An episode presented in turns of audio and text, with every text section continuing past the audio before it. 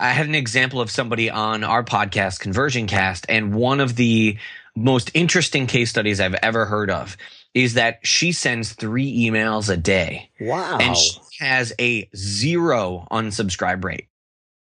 I'm Ash Roy, the founder of ProductiveInsights.com, and this episode is brought to you by the Productive Insights Done For You podcast launch service, which positions you as a leading authority in your market and successfully turns listeners into high value customers. Book a call with me on productiveinsights.com forward slash podcast hyphen setup to discuss how we can get started. As always, I will link to that page in the show notes. Now, if you like this episode, you will also like episode five with Jake Hauer who's the Fused app creator. We talk a lot about increased customer retention through automated marketing. Episode number 20 with Raven Tools founder John Henshaw on integrated marketing solutions.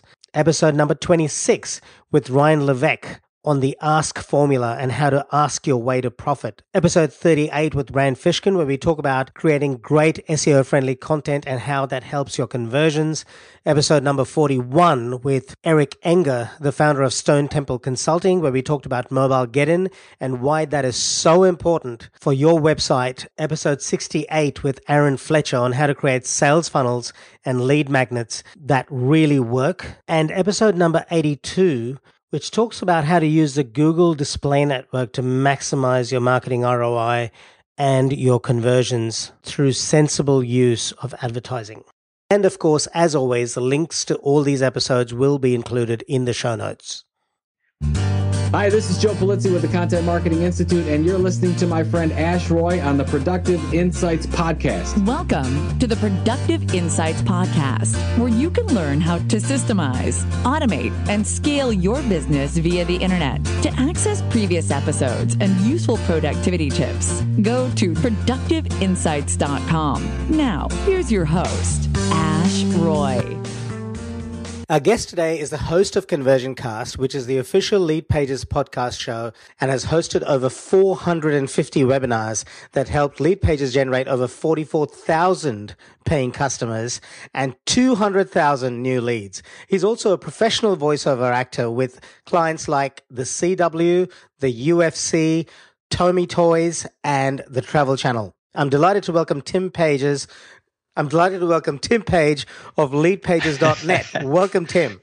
Thanks for having me on, man. And it's okay. Tim Pages, lead pages, we're we're connected. it's it's one thing. The brand was named after me, even right. though I wasn't a part of the company then. Yeah. that is pretty cool, man. Well, congratulations on being the reason for the name of the brand. That's awesome. if only it were true. Okay, so Tim, we are going to be talking about conversion, one of my favorite topics. And one of my biggest bugbears is how so many people online are obsessed with the idea of traffic when mm-hmm. traffic that is not engaged might as well not really exist because it's not about traffic. It's about engaged traffic. It's about converting that traffic, those browsers into paying lifelong customers. Yeah. So Let's define conversion. Let's set the stage here. Why don't you talk to us about your views on conversion, why you think it's so important for business as opposed to traffic, and how you define conversion? Sure. Well, a lot of people, when they hear conversion, they're thinking of like converting to some religion or something like that. but uh, when we're talking about online marketing, uh, conversion can be any number of things. You know, it can be a sale, it can be somebody clicking through to your website from search, it can be uh, giving you their email address. But you know, basically, conversion is the act of getting somebody to take the action you want them to take. And so there are often two big conversion points people are talking about. They're usually talking about either somebody opting in for your email list mm-hmm. or somebody buying your product. Those are the two big conversions people talk about, but there are so many other conversions involved. And people often ask me, you talk about growing your email list. You talk about getting people on your list to buy stuff, but how do I even get somebody to a landing page in the first place? Mm. And the funny part about it is often we have this best Ackwards way of doing things. Yeah. Like we we have this idea that we need to send a bunch of traffic and then we should figure out the conversion after that. But it's actually the other way around. If you went out right now and you spent uh, $50,000 and and two weeks worth of time doing everything you could to get your site ranked in the search engines and sending lots of Facebook ads and AdWords ads and every other kind of thing. And you sent lots of traffic to your website, but it wasn't optimized to convert. You didn't have great lead magnets. You didn't have great landing pages. You didn't have a follow up sequence in place that turned subscribers into customers most of that money would be wasted. And right. chances are, no matter how good your offer was, you would end up broke as a result of all that effort. So we encourage people to do is exactly what we do is optimize first. Get your conversion strategy in place. Get the lead magnets ready, get your follow up sequence ready, and then start driving the traffic. Because then when you spend a dollar on sending somebody to your website, it returns a dollar fifty or more. Right. And you can continue to get that traffic. Exactly. Now let me just demystify a couple of terms for our listeners. So when we say lead magnet, we are talking about some kind of a downloadable PDF. Sometimes it could be an offer for a course. Sometimes it could be just a video, but it's some exchange of value where the browser or the prospect gets some kind of information or some kind of value in exchange for giving you their email address. So it's a fair, ethical exchange. Some people call it an ethical bribe to subscribe. But mm-hmm. they basically join your list. And the whole point of grabbing their email address is so that you as a potential seller can then control the conversation with that prospect and they don't forget about you because something north of 90% of people that land on your website are never going to come back to your website unless you have a way of conversing with them and delivering value to them. And these, at the moment, it is through email address. Yeah, that's exactly right. I mean, think about it this way, just as a, a quick example. Let's say somebody, a friend, posts a link to an article on Facebook, an interesting article.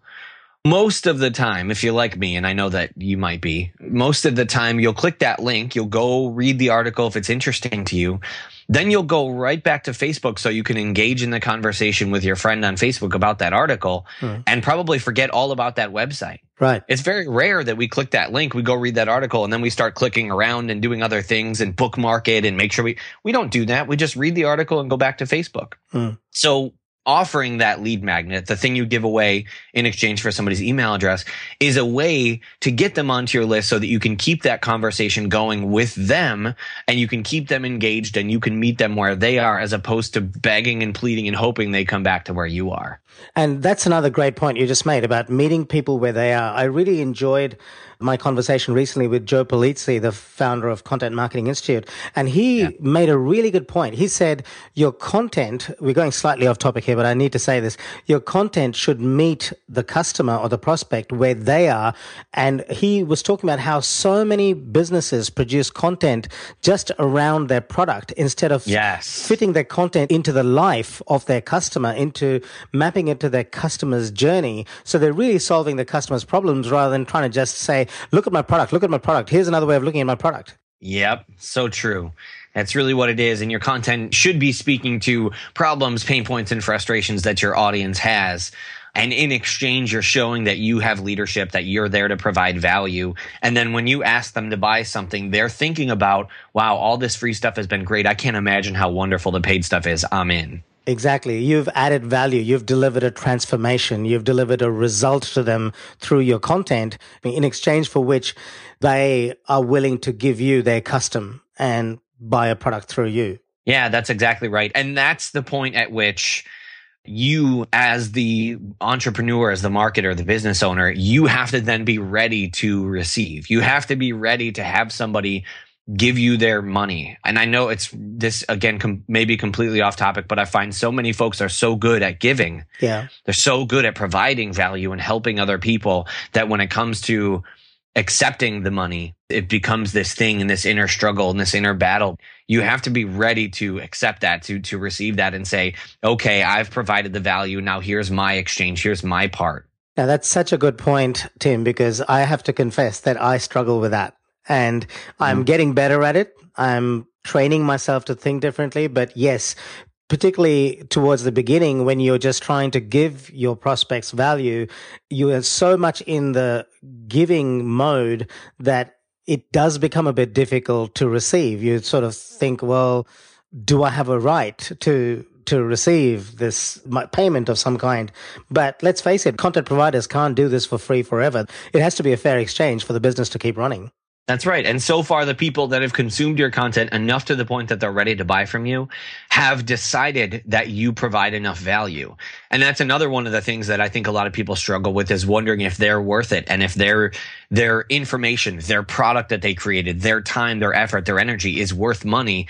And even if you are the kind of person that has a hard time saying I'm worth somebody yeah. spending their money, let your customer decide that. And if they've got their credit card out, they've decided you're worth it. So accept that and don't kind of degrade your potential customer by not being willing to say, okay, let's do this. Here's what I've got. And if you're going to bring your part, I'm going to bring my part. That is such a great point. John Lee Dumas, who I spoke to earlier in this podcast, talked about the imposter syndrome. He talks about it often. I, I don't know, mm-hmm. but a lot of other people talk about it too. And I think that that is a big challenge for a lot of starting entrepreneurs, isn't it? Yeah, a big, big challenge, especially for, you know, I've heard somebody say uh, heart centered entrepreneurs, right? I mean, especially for people that just feel that they have something big to offer the world, that they want to make this change, they want to make this impact, they want to help people. So many people go at that and go, well, I want to help people, but am I really helping them if I'm asking them for $200 mm. for this thing or $500 or $1,000? Yes, you are helping people because they have a goal they want to accomplish. And to them, that goal is more important to them than a few dollars in their bank account. And that's why it's your responsibility to help them with that thing. And in exchange, you're getting money out of it and you're growing your business. And, you know, if you are one of the many people that is, um, that's doing it on the side, working another job or doing something else, but that's your real passion, well, then now this is bringing you closer to doing your passion so you can yes. do more of your great work in the world. Absolutely. If you don't make sure that your business is profitable, you're never going to be able to grow it and you're not going to be able to reach as many people with your solution if you could grow it. So I completely agree. It's important to think about it from that perspective and see it as almost a responsibility to make sure you grow profitably and ethically. I'm not talking about growing at the expense of others. You deliver fair value, but then you accept that monetary exchange, which you have worked hard to earn. Yep. And that's the perfect word exchange. It's an exchange. They're getting something they want. And in exchange, you're getting money. They're getting a result and you're getting money. And that's great because they were willing to trade that money yeah. in exchange for that result. Okay, let's come back to the conversation we're having about emails and delivering content consistently over time till the person becomes a customer. Something that I've always wondered about is how frequently should you email your list? Now, some people email their list every day, and I think that's excessive. Some people do it once a month, and I think that's probably infrequent. And I get the argument that, you know, you could email them every minute as long as you're delivering value. It doesn't matter. The frequency doesn't matter. What matters is whether you're delivering value in every message. But what is your view on this? How frequently should you email your list? Well, I disagree with that you can email as much as you want as long as you're delivering value. That's not always the case. I could find a way to talk about conversion all day long and be providing lots of value all day long, but nobody should watch me talk about it for 24 hours. That's not going to be valuable to anybody, even if I'm providing the value. Okay. So what I think is going to be best is what you test for your audience because everybody's audience is going to be different. So we typically send an email about every three days. That's what works for us in our autoresponder sequence. But I had an example of somebody on our podcast, Conversion Cast, and one of the most interesting case studies I've ever heard of is that she sends three emails a day. Wow. And she has a zero unsubscribe rate. Nobody unsubscribes from her list. Three emails a day. And each email is her. She writes all the emails, but they, they're written under different personas. Right. So one is, you know, Kelly, one is Sheila, one is so, well, no. And it's, so it's three different emails and her niche is like relationship coaching for older men dating younger women. Mm-hmm. Not in like a weird shady way, but just, you know, different kind of relationship. And that's her thing. And so, you know, the morning one is like relationship getting closer. The kind of later one is like how to be entertaining. And then the late night one is kind of, you know, erotic, right? Right. And so she has a reason for doing what she does. She bases it on kind of similar to a TV entertainment schedule, like what they would talk about in their different segments. You know, at night it gets a little racier. Yeah, yeah. And she has great success with it, and huge amounts of success. Digital marketer. I'm a big Yeah. fan of digital marketer. They send an email every day minimum. Sometimes Mm. it's more. To me is a little bit overkill, but it's Mm. working because they're getting results. So again, uh, the short version of this very long-winded answer is test it for your audience and see what works best. If you see that you're getting a big unsubscribe rate, you might want to email less frequently. If you see that people aren't opening your emails and aren't clicking your links, you may want to email more frequently. But those are kind of the two things to keep in mind. Our unsubscribe rate and activity. Are they opening your email and clicking your links? Right. And that's a good point because if you don't email them frequently enough, they do forget that they've subscribed and you'll get probably, you know, you'll get spam complaints and stuff like that. But you email too frequently and you become a pain. So what's a good open rate and what's too high an unsubscribe rate? It's all perspective. It's just so hard to say what's a kind of an average open rate. You'll have people tell you, oh, 1% is great. You'll have people tell you 50% is great. It all depends on the industry and how hard you're pushing the marketing on the front end. Some people are very aggressive with trying to get people to opt into their list and they're going to have a lower open rate. Some people are just subscribe if you want free updates.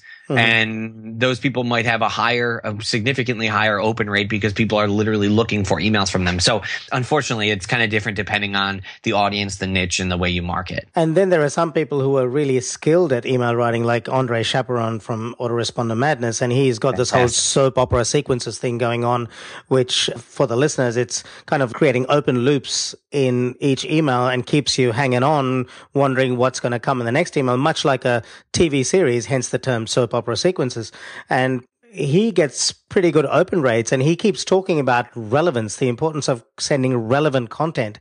But he gets away with sending emails pretty frequently and he uses the PS in his emails very effectively as well. So he's got a double story going, you know, like he's got the body of the email and then he's got something in the PS and there's always a little sort of surprise that keeps you wondering with the, in the PS section. Yeah, he does a great job with the cliffhanger, unlike The Walking Dead, but that's a story for another day. Are there any Walking Dead fans out there? Uh, The cliffhanger at the end of last season drove me nuts. For the listeners, if you haven't checked this out, you know, Autoresponder Madness is a good course to check out that was created. It's great. It's great. Yeah, it was created by um, Andre Chaperon, and and he's written a great course. He's actually, I believe, fairly good friends with my friend James Schramko, and so um, that's how I know of him. I haven't had the honor of having him on the show yet, but I hope to. Okay, so we've defined conversion. We've talked about why conversion is so important, and you gave us this incredible case study where this lady is sending three emails a day and she has got a zero unsubscribe rate. I mean, that's just blown me away. I, I didn't even know that was possible. But I didn't either. it comes back to, as you said, the market, the content, how the content is delivered, and all sorts of things. But on average, I would say, you know, anything more frequently than a week is probably quite frequent to me anyway. And um, digital marketer does send emails every day, but I often wonder, you know, are they burning their list? You know, and burning the list for the listeners means just wearing them out. And sure, you might get a higher conversion rate and you got, might get more sales, but then how much brand damage are you doing if you're sort of not harassing your audience, but if your audience really doesn't want to hear from you every day, I guess. I think it's really interesting. There are a few people that folks often use as an example of like, ah, geez, yeah, that might be working, but do I really want to do that? And I don't necessarily agree with many things that they're doing, but what they're doing is intentional. And I'll give three examples. I have no problem bringing it up. Sure. Because I think it is important. You know, there is something to be said for doing something and it's okay that people don't like you. Yeah, yeah. Uh, so digital marketer is one example. Now, Ryan Deiss himself, I don't know how you couldn't like the guy. He's a great Yeah. guy. He's fun to be around. He's nice to everybody. But they they are very aggressive. They're an aggressive company. They aggressively market. You get a lot of emails. There's upsells, downsells all over the place everywhere you go. Yeah. Um, and it does work. And people that are very serious marketers that are good with aggressive tactics that are into that don't mind getting an email every day. I like it because it's an interesting case study for me. Another great example is Derek Halpern. Mhm. So Derek Social Halpern from Social Triggers. Yeah. Also somebody that you love him or you hate him. He's very, very aggressive, Mhm. very abrasive. He is straightforward. He has his opinions and they are, this is what it is. If you don't like it, F off. And Yeah. it is, is what it is. But again, he has a huge audience, a huge audience of people that love him and the people that hate him don't buy from him, but they wouldn't buy from him anyway. Yeah. And another example, and this is one that is, I think, becoming more and more obvious lately. He kind of exploded onto the scene is Nathan Latka from Heyo. Mm. I've spoken to him once. Very polarizing. Yes. Yeah. Very polarizing. Again, people love him or hate him.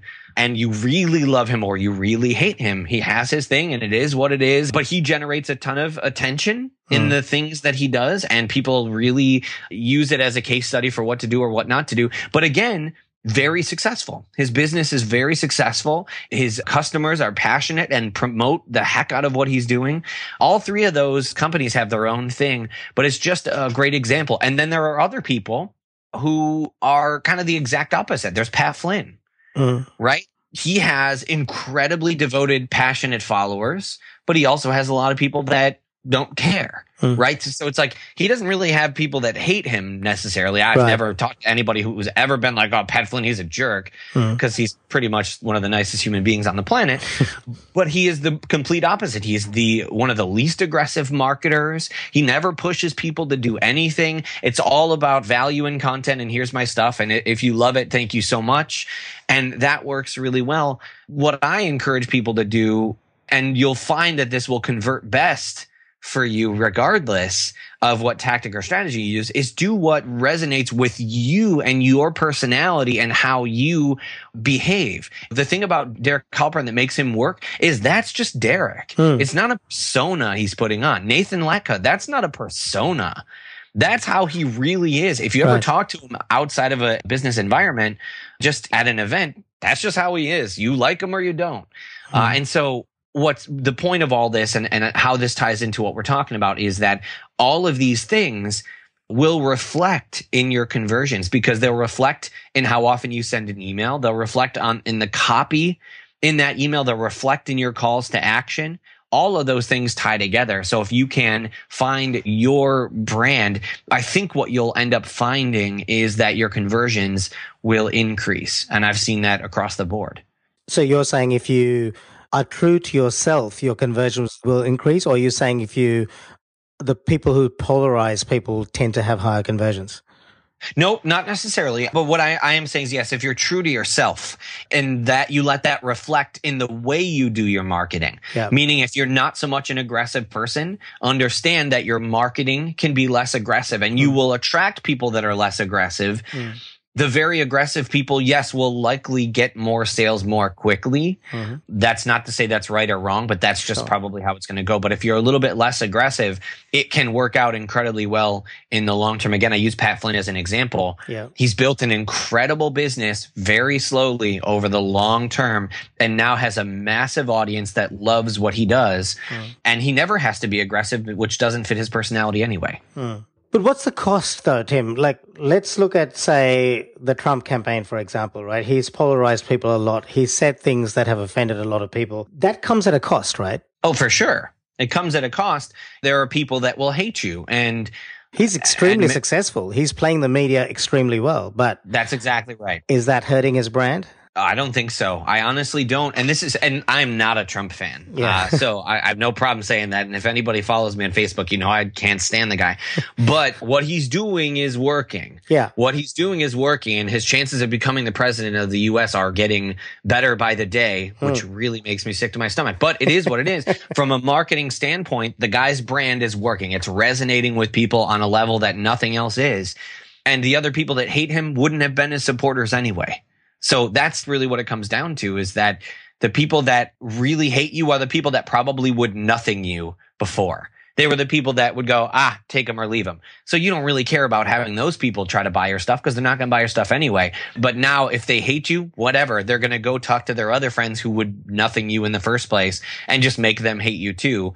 And the people that love you will go, well, look at those idiots over there talking about how much they hate Donald Trump. What a bunch of idiots. Wait till they see what he does for America At least that's the perception that they'll Yeah. have. But the same thing happens in marketing. Derek Halpern has many very successful clients and customers, and they're all going, "Oh, look at all the idiots who think Derek's a you know an abrasive jerk." And look at how much money Derek's making and how much money I'm making as a result of his training. So, ha, good for you over there hating him and his aggressive ways. We're all being successful over here and that's fine. That and it can work that way. I honestly don't think that in general i don't think it works against you too much unless you are a time warner cable that and i don't know if you guys have time warner cable but they are the worst company in terms of customer service i literally don't know anybody that likes them the only people that use them are people like me who live in a tiny town of about 2000 people and our only choice for internet and cable is time warner cable Right. and that's where it's like you're not going to get a monopoly if you're a solopreneur.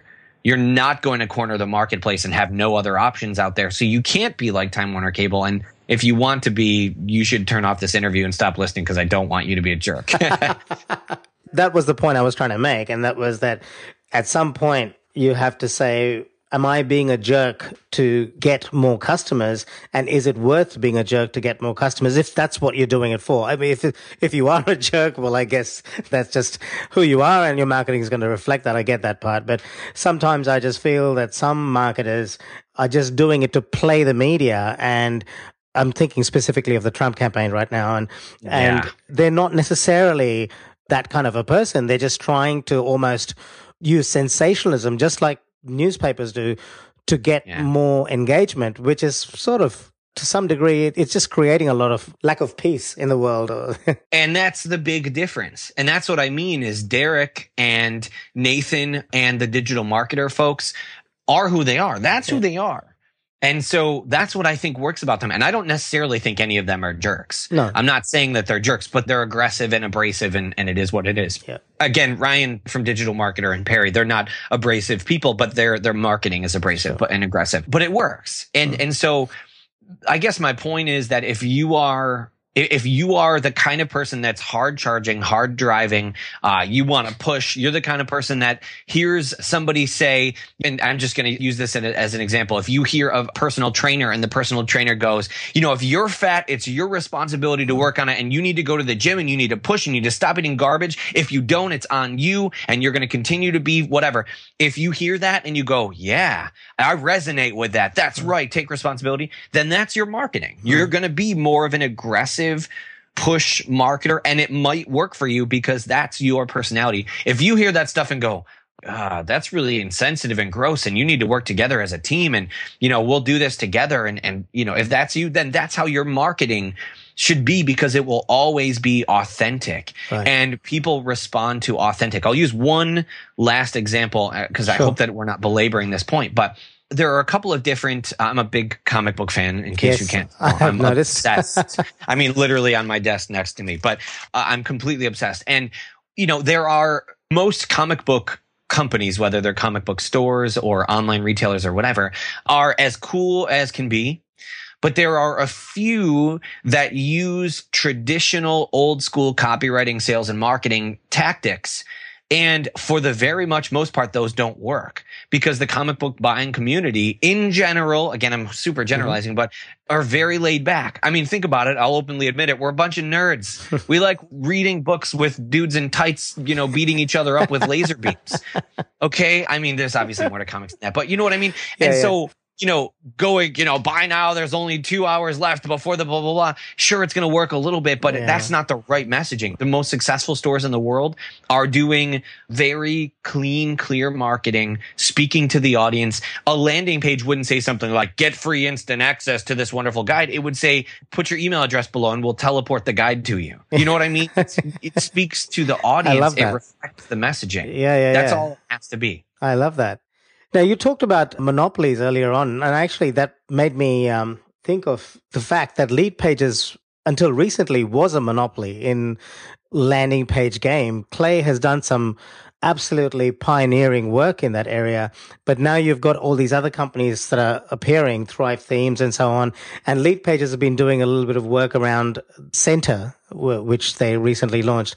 So, could you talk about where you see the automated marketing and the landing page going? What's the future of lead capture in the coming months and years? And what's Leadpage's take on it? Sure. Well, first off, I don't think we were ever a monopoly. There have always been great landing page tools out there. It's just Leadpages was better. Okay. Uh, and continues to be better. And we are the market leader. That is for sure. We have more customers than any other landing page tool out there by a lot. We have more market share. We have a bigger company. We have more employees. That all is accurate. And we do have the best tool. But all that said, the future of automated marketing, what it comes down to is more and more companies are going to continue to be smart about the fact that there is this massive unbundling of tools happening. What you'll find is that so many people, so many kind of beginning entrepreneurs, marketers, et cetera, will feel like they want an all-in-one tool. I just wish that my tool could create landing pages and do my email marketing and my Facebook ads and build my whole website and I could blog and I could do this and that and the other thing all in one. Mm-hmm. And then when they get in there and they find some kind of an all in one tool that can do all of those things, which I don't know if there is one, but you know, they'll find a tool like a HubSpot, which can do a whole lot of stuff. Or Infusionsoft or Infusionsoft, which can do a lot of that stuff, right? What they'll find, and I'm not going to bash either HubSpot or Infusionsoft because sure. they're great companies and great tools, but they'll find that for the most part, those companies are either really good at just one aspect of mm-hmm. all of those things that they do, or they're not really good at any of them. They're just okay at a whole lot of stuff. Right. And sure, in the very beginning, when you have no customers and no list, it might be okay to have tools that are just okay at a lot of different things. But as you are looking to grow your business and really take it to wherever you want to take it, you'll find that you want specialty tools in every area. Mm-hmm. When you have a house, you know, uh, this is a great example. This house is 166 years old. We have an old wow. house and we tore a room off. We're rebuilding that room. We're doing all sorts of stuff. And we had our contractor over who is the best contractor I've ever experienced. And he's pretty good at a lot of things. And he's really good at, at one particular thing, which is what he's doing now. Mm-hmm. But he always brings in specialists for everything else. Right. He'll always say, sure, I can do electrical, but I'd rather have the electrician. I can do plumbing, but I'd rather have a plumber. He always does that. He always brings those people in because he recognizes that you'd rather have somebody just be the best at that one thing than have them be kind of good at a bunch of things. Mm-hmm. And smart marketers are realizing that that's the case, that there's not a lot of value to using a tool that can do everything okay. Right. So what I always tell people, people say, well, what should I use for, you know, if I'm going to use Leadpages, what should I use for email marketing? I'll say, go find the best email marketing tool for your needs. Mm-hmm. And what about this? Oh, well, you should find the best tool of that for your needs. That's the thing is if you talk to Infusionsoft, they'll tell you use Infusionsoft for your automated backend and use lead pages for your front end, for your landing pages and sales pages and webinar registration pages, mm-hmm. because we're the best at those things. So where the future of automated marketing is, is this big unbundling and using specialized tools and having an overlay that communicates with all those tools and makes them all talk together. So your marketing is working together so that your data all makes sense together. And that's what center does. It's kind of right. your command center where it'll have, let's say somebody attends a webinar for the first 20 minutes but doesn't buy. Well, it can then center can say, okay, great. Hey, MailChimp, send them an email series uh-huh. designed to get them to watch the replay. And then when they watch the replay and don't buy, it can then invite them to a one-on-one call with a sales rep because they didn't buy, but they watched three minutes of the sales video or something, right? Yep. And so it, it makes all of your stuff communicate. It takes all of the data and makes it all make sense together so that you know how your tools are working together so that now you don't have to log into 20 different tools to figure out what's working. You don't have to do some convoluted thing where this thing talks to this thing and that thing talks to this thing and somehow they've all got to come together. Center makes that all work together. And that's really the future of automated marketing. And how does Center do that? What technology does it use? Center technology. uh, I have no idea. I don't, I don't know. It uses the most brilliant engineers in the entire world who work for Leadpages. I'm not sure what the technology is. It's something that uh, has never been done before, has okay. legitimately never been done before. So yeah, because I was very curious. I was wondering because it's talking to all these completely diverse applications that are built in so many different using different languages and platforms. So I'm very curious to know how it's actually bringing it all together. But I appreciate that it is something that an engineer can probably answer. And even if they did, I probably wouldn't understand. So it's APIs for the most part. It's connected through APIs for the Okay. most part, API integrations and much the same way that lead pages would connect to, you know, MailChimp or Right. Infusionsoft. Right. It's similar. It's just that now it makes them communicate together is the real specialty. Okay. Now, that actually segues quite nicely into my next question, which is about the biggest challenges you've noticed with conversions. Now, we started talking about conversions, but this has moved very nicely into a broader conversation about integrated marketing and converting a customer or a browser into a customer, but in the context of a whole marketing approach. So let's broaden the discussion a bit. And why don't you tell me the biggest challenges you've seen people face when it comes to creating a solution that converts their prospects or their browsers on their website into long-term customers and how have people solved them you must have seen a lot of people do that in your time at lead pages Yeah. The biggest challenge that I've seen people face is not needing a beautiful landing page. You can get that through lead pages easily. It's not not knowing that they need to build an email list. It's actually the the number one challenge is that people think they need to to offer as much value as possible right up front. And I know that might fly in the face of what we've been talking about. But for the most part, when somebody first finds you and they first find out, let's just say you're a health coach. Yep. Well, at first they have no idea if you have any real value to offer right when you first get to somebody's website and you see a picture of somebody like this Hmm. and they're smiling at you, you don't know if that, that person knows what they're doing. Yep. So offering a free five part course that are 10 minute videos of how to lose weight, that person could be a lunatic and you have no idea if they really know what they're talking about. So people now are so bombarded with messages. They see that and they go, I don't know, uh, who Yeah. knows? Yep. Whereas the real way to initially get somebody is to offer them something, a lead magnet that is clear and simple and quick and gets them a quick win and is not dependent on you. That's the biggest key in all of it is your first lead magnet. The first thing that people should see should be entirely non-reliant on you. Here's an example yep as a health coach, what could you offer somebody that might help them out that isn't dependent on you? How about the only four pieces of exercise equipment you need in your home to burn fat and gain muscle? Well, hey, Right. I don't have to know if you know what you're talking about to want to know those tools. And if I get that guide, what a quick win I'm getting right there. I can buy a few things for my home to burn fat and gain muscle. And I've instantly got a quick win. And now you as the health coach have somebody who is interested in improving their health on your list. And now all of a sudden you can work with them. And, and I'll give you a kind of a concept to think about. There's this rule that I was taught a long time ago in sales, the 80 20 rule. But I'm not talking about the Pareto principle, right? We know the 80 20 rule 20% of the effects will generate 80% of the, the, uh, the causes or whatever it is. But the 80 20 rule as it applies to sales is this there's 80% of your potential audience and there's 20% of your potential audience. Mhm. And the 20% of your potential audience, we're going to break in half. So it's really 10% and 10%, right? Okay. 10% of your potential audience will buy your stuff no matter what. They're just going to buy. They come to your website, they see it and go, I want it, buy. Mhm. Then there's 10% that won't buy no matter what you do, no matter how good of a salesperson or marketer you are. They're never going to buy anything you have. That's it, right? What most marketers will do is they'll go after that 10% that will buy everything no matter what. But what the really successful marketers do is they get the 10%, but they go after the 80%. And the 80% is people that could buy your stuff right if they were persuaded to do so. Okay They're not going to buy right away, but they have to be persuaded.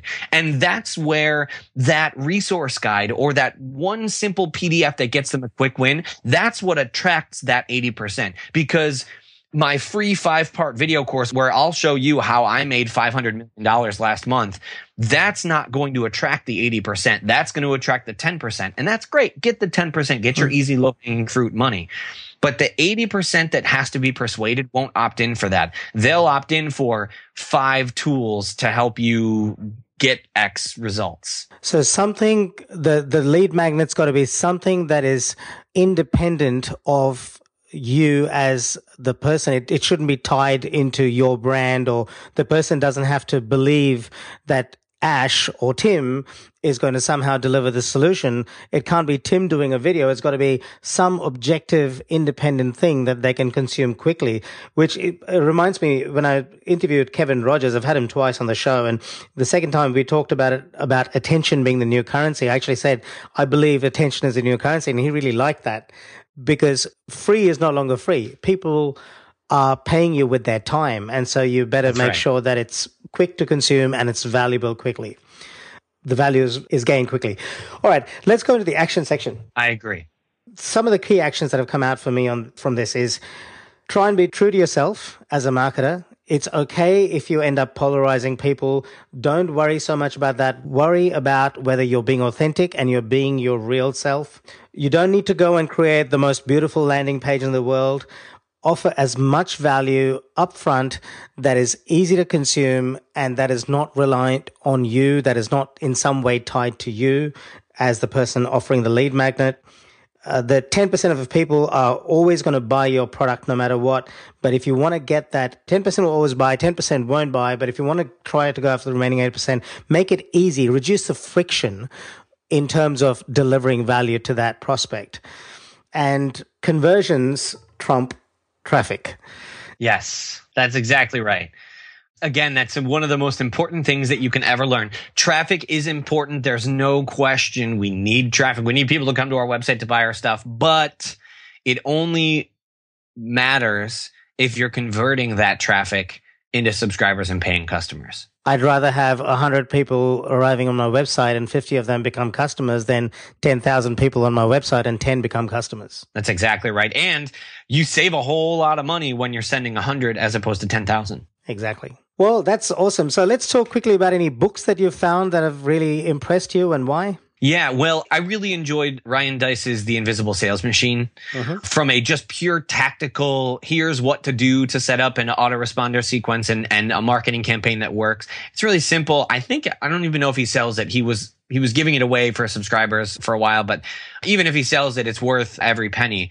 From a personal, entrepreneurial standpoint, the book that's changed my life more than any others was, believe it or not, a, a Dave Ramsey book called The Total Money Makeover Right. folks who are not Christians will not like the occasional biblical references. Mm-hmm. I personally wasn't a big fan of the biblical references in general, but all that said, the principles that he teaches you about how to get out of debt, how to save money, all that are freaking brilliant because we just like in marketing, we try to find all these things that are like, you know, how do I do this? And like, if I do this, this will work. But a lot of the times it's in here. Yeah. And so it's the book that helped me get out of debt. And if you want to be able to make whatever decisions you want Yeah. in your business, you can't be saddled by just all this debt. That's what helped me a lot. Cool. Well, I'll definitely include those in the show notes. And any suggestions on how listeners can find out more about you? And is there anything else you'd like to add before we say bye? Yeah, I mean, the thing is, if you want to learn more about what we talked about today, if you want a real clear tactical walkthrough, some of the steps we talked about, how to grow your email list, how to turn subscribers into paying customers, I'm doing a free webinar. Oh, Uh, cool. it's this. Yeah, so if you want to join me, it's this coming up Thursday. Uh, it's at 3 p.m. Eastern time. So I know that's not the most convenient time for everybody, but if you can make it, it's really easy. It's called your most effective marketing campaign, how to automatically generate more leads and sales. Again, completely free. To join, if you're in the US, text lead pages live to 33444.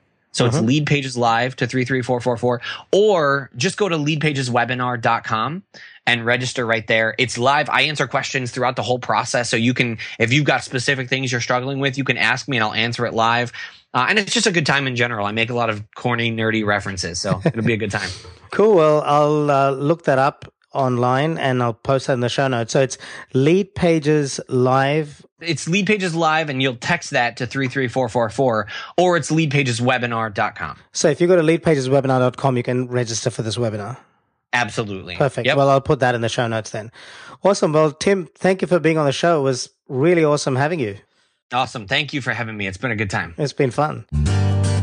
Thanks for listening to the Productive Insights Podcast. You can find all the links in the show notes below this episode on productiveinsights.com. You can also ask questions in the comment section that Ash personally answers. How can Ash help you today?